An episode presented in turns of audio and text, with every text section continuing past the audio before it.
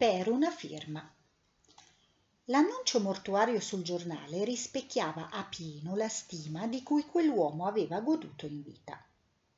Ridotto ai minimi termini recitava il 10 corrente mese è mancato Mantini Sergio, anni 53.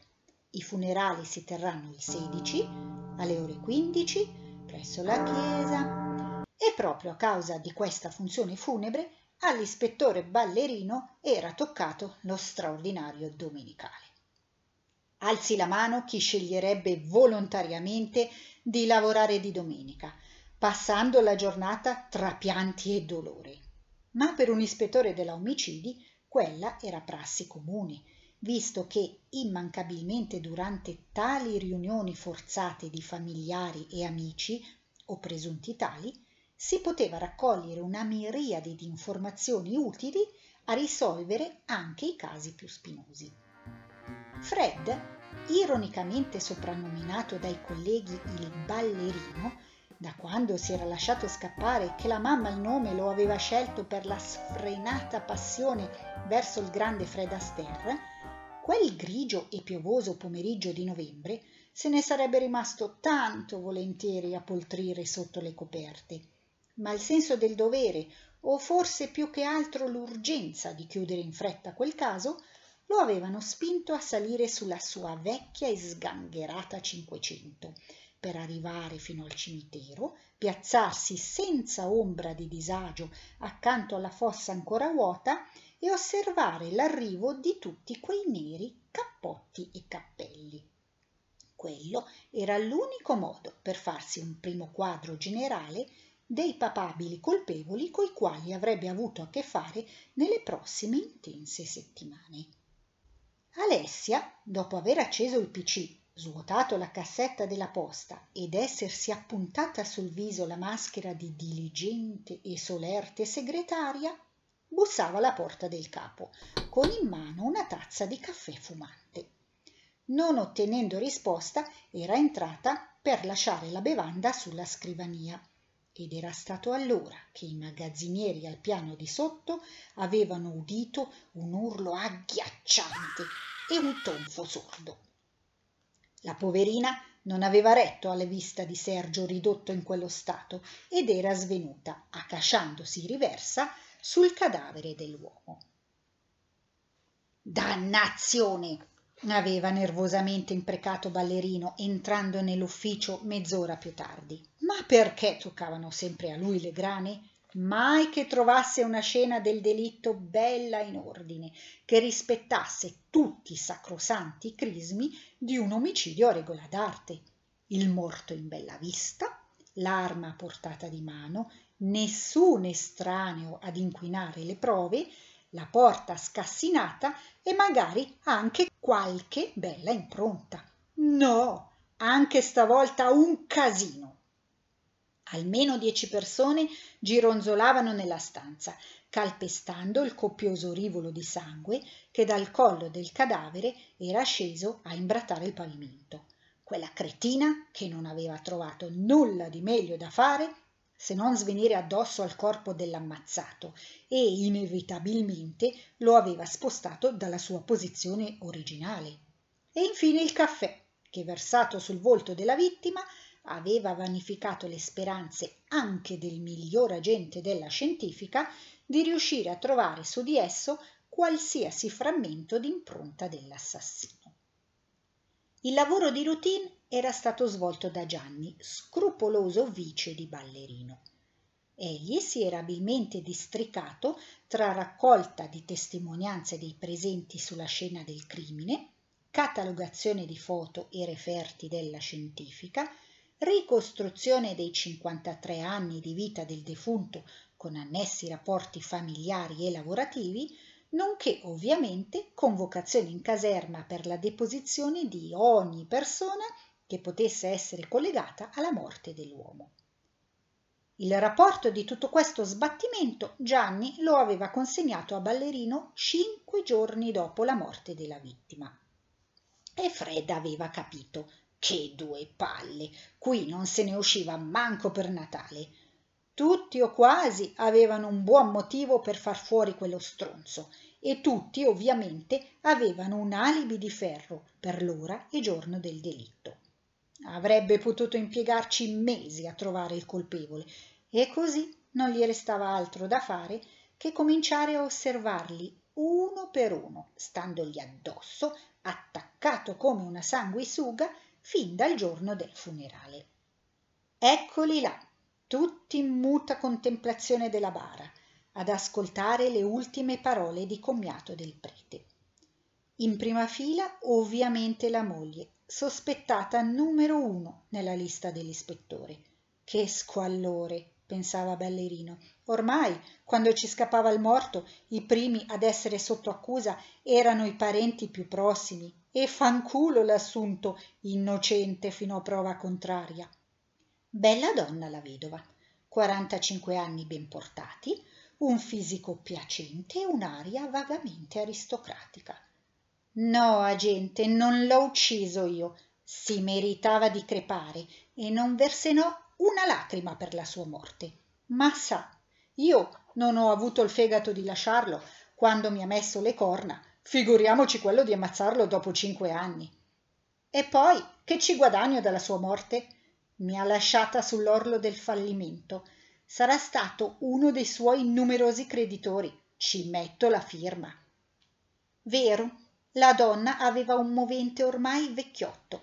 Aspettare così tanto per vendicare il tradimento? E poi farlo ora che lui la lasciava con un'attività piena di debiti? Non aveva senso. Alibi a prova di bomba.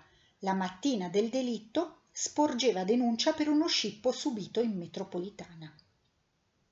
Accanto a lei il fratello minore del morto, sul volto quasi un sorriso di malcelata soddisfazione. Certo, agente, avrei voluto strozzarlo con le mie mani, quel bastardo. Era un despota, un taccagno e ha approfittato del suo ruolo di tutore legale. Quando i nostri genitori sono morti, io avevo dodici anni e lui venti. Per sei anni ho dovuto subire il suo volere. Firmare per la gita di classe? No, soldi buttati. Firmare per il corso di nuoto? Idem. Per tirarmi fuori di galera quando avevo commesso un furtarello a sedici anni? Neanche per sogno una notte al fresco li farà bene. E intanto lui dilapidava la fortuna di famiglia. Me ne sono andato a diciotto anni, con quanto era rimasto della mia parte, e l'ho rivisto ieri nella camera mortuaria. Il movente era abbastanza consistente, ma l'alibi inattaccabile. Teneva una conferenza informatica davanti a 300 persone. Un po' discosta la storica segretaria, quella che lo aveva scoperto per prima e che ora era l'unica a versare due lacrimucce. Sono sotto giuramento, agente?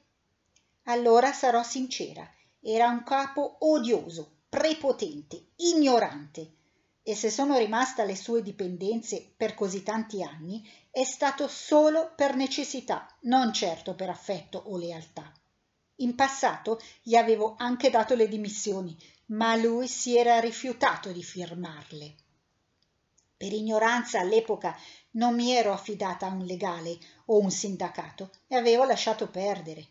Poi gli anni sono passati e ora dove lo trovo più un lavoro alla mia età con tre bocche da sfamare e un marito invalido? Movente troppo debole, guadagno inesistente e testimonianza dei quattro colleghi circa il suo arrivo in ufficio quella mattina. Ecco appunto, degli altri quattro dipendenti, tre magazzinieri e il custode tuttofare, solo quest'ultimo era venuto al funerale. Era un ometto basso e di mezza età, prossimo alla pensione, dall'aspetto curato e mansueto. Mi vergogno ad ammetterlo. La sua morte per me è una liberazione. Io però non gli ho torto nemmeno un capello.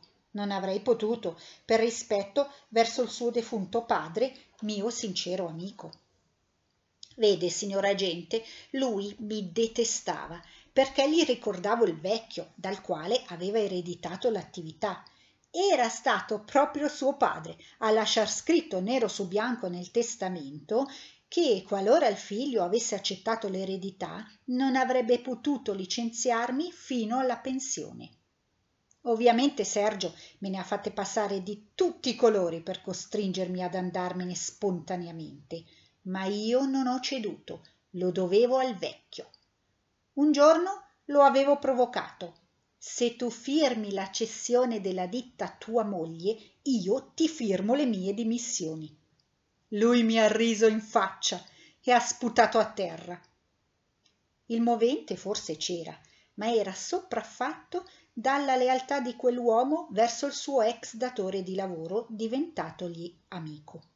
Alibi, trenta piccole ballerine e le loro famiglie potevano confermare che l'uomo quella mattina si trovava al saggio di danza della dorata nipotina di cinque anni. Su tutto questo rifletteva Fred mentre osservava lo sparuto gruppetto in attesa di un passo falso, una mossa che tradisse un'alleanza segreta, un dettaglio che indicasse la via per arrivare al colpevole. Ma niente. Ognuno era rimasto sulle sue, chiuso nei propri pensieri di rivalsa o di angoscia, e la funzione era terminata. L'unico ad accennare un saluto all'ispettore era stato Egidio il custode, e poi tutti se n'erano andati, così come erano venuti. Anzi no, la vedova, arrivata in taxi, lasciava ora il camposanto in auto con un uomo. Mm, materia su cui indagare, aveva subito pensato Giulivo il ballerino, rimasto fino ad allora a bocca asciutta e anche lui si era avviato verso casa, pronto a gustarsi le tagliatelle a ragù cucinate dalla moglie. Nei giorni seguenti le indagini di Fred erano proseguite in ogni possibile direzione, passando al setaccio vita, morte e miracoli del defunto. L'uomo con il quale la vedova si era allontanata dal camposanto era poi risultato essere il suo amante. Hai capito la santarellina? Alla fine la sua vendetta personale se l'era presa, ripagando il marito con la stessa moneta.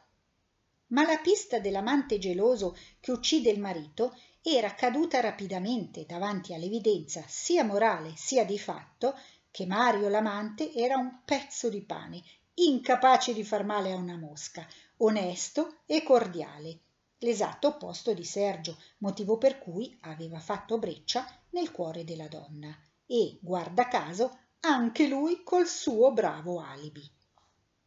I magazzinieri assenti al funerale erano più o meno sullo stesso piano dei presenti, motivati a volersi togliere dalle scatole Sergio, ma non abbastanza per ucciderlo e in ogni caso salvaguardati da alibi sorprendentemente inespugnabili. A un certo punto l'ispettore aveva anche pensato ironicamente che gli pareva di trovarsi in quel remake del film di un romanzo di Agatha Christie nel quale alla fine tutti avevano motivo per uccidere il morto e si erano alleati nell'impresa. Ma purtroppo per lui non era così e le indagini avevano man mano scartato ogni possibile colpevole.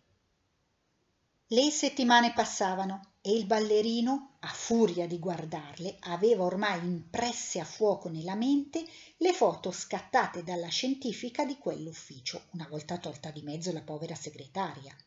Sergio steso a terra davanti alla sua scrivania, segno che non si era ancora seduto o si era dovuto alzare, magari per l'arrivo di qualcuno. Il collo imbrattato di sangue, un buco netto ed evidente nella giugolare. Nessun segno di lotta. Tutto lì dentro era in ordine. Esclusa l'ipotesi di un ladro o un tossico che potesse aver seguito l'uomo all'interno della ditta quella mattina. Portafoglio pieno, fermacarte d'oro, PC nuovo di zecca, tutto era rimasto al proprio posto. Il medico legale aveva stimato l'ora della morte intorno alle sei. Sergio, dunque, era arrivato al lavoro molto presto, ancor prima del custode.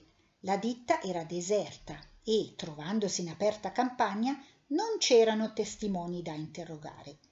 Fred era un punto morto e questo lo mandava in bestia. Natale si avvicinava, le uniche due settimane dell'anno di vacanze dietro l'angolo e lui alle prese con un caso di omicidio irrisolto. Tanto valeva cancellare il viaggio prenotato da mesi. Il suo corpo, tozzo e sovrappeso, altro che fisico da ballerino, spaparanzato al sole dei Caraibi, sarebbe rimasto in balia della sua mente, concentrata su Sergio e la sua stramaledetta morte. Se però avesse disdetto la partenza, ci sarebbe stato presto un altro assassinio, vittima l'ispettore, colpevole la moglie, esasperata dopo dieci anni di vacanze mancate o cancellate. 23 di dicembre Domani sarebbe stato l'ultimo giorno di lavoro e a Fred veniva da piangere. L'incazzatura aveva ormai ceduto il posto alla totale demoralizzazione. Ballerino era in piedi dalle cinque, studiava e ristudiava il caso mentre addentava una ciambella nella sua cucina. Al piano di sopra la famiglia dormiva ancora alle sei precise un leggero tocco alla porta di casa. Era il corriere, fatto venire apposta a quell'ora mattiniera da Fred, onde evitare di farsi scoprire dalla dolce metà, per consegnargli il pacco ordinato, contenente il regalo natalizio per la moglie. Firmi qua per il ritiro, grazie.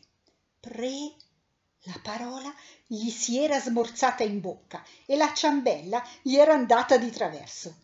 Ma come diavolo aveva fatto a non accorgersene prima? In un baleno se ne era ricordato. Il portapenne vintage sulla scrivania di Sergio era vuoto.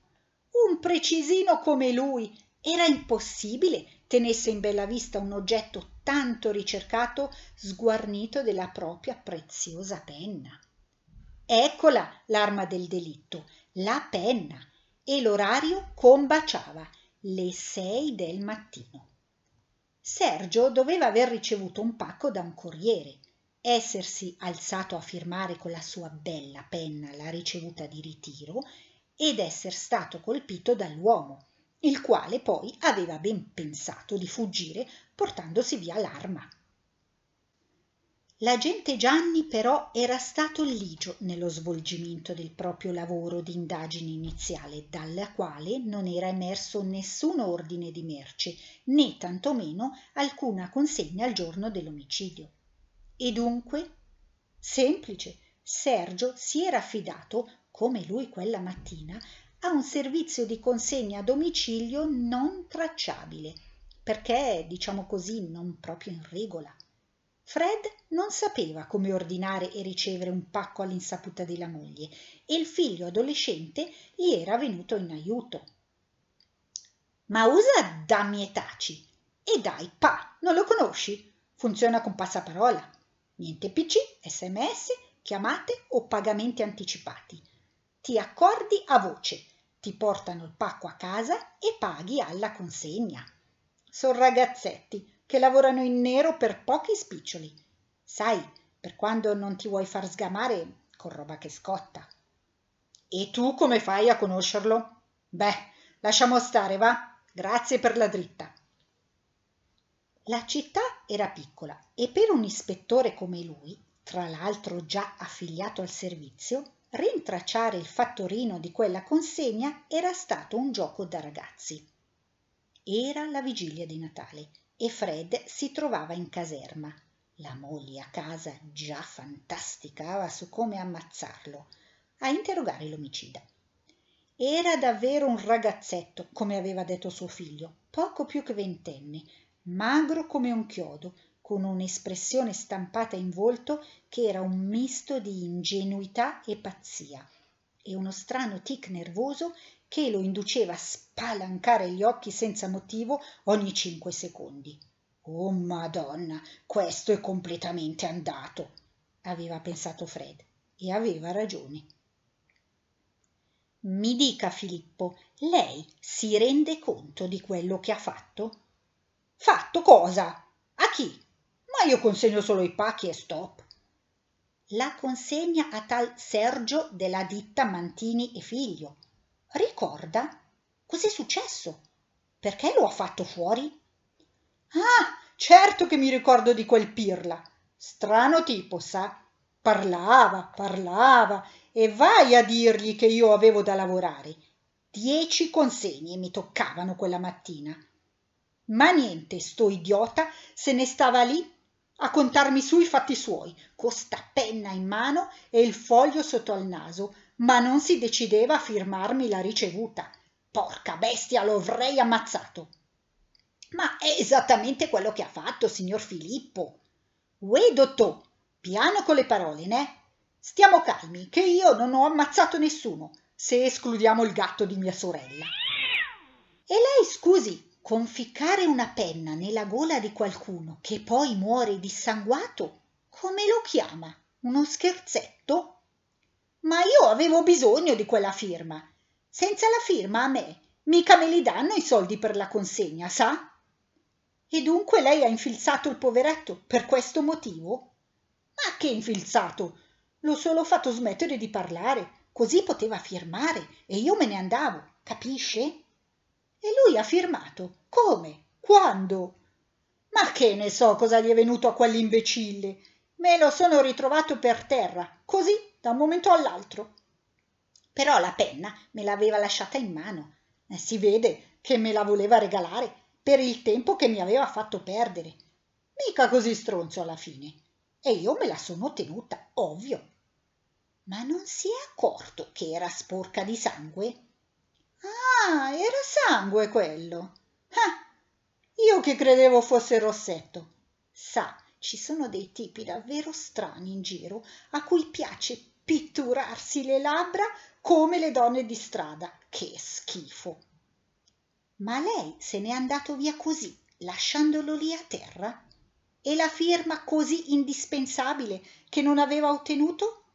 Oh beh, la firma me la son fatta da me medesimo, tanto ormai ci avevo la penna e so scrivere. Cosa crede? Son mica scemo.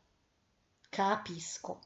Allora, se per cortesia mi firma la deposizione. Dotto, scusi se mi permetto, sa? Ma sta bella penna, che me la regala? Domani è Natale e la rifilo alla mia ragazza. Nessun problema, Filippo, la tenga pure. Adesso posso andare? Sa, ci avrei delle consegne urgenti da fare, assolutamente entro questa sera.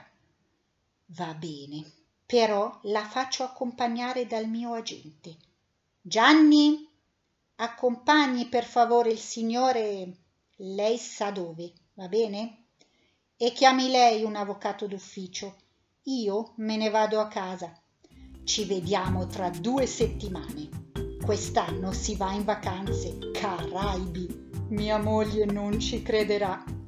Buone vacanze, dottor, beato lei. Grazie Filippo, arrivederci.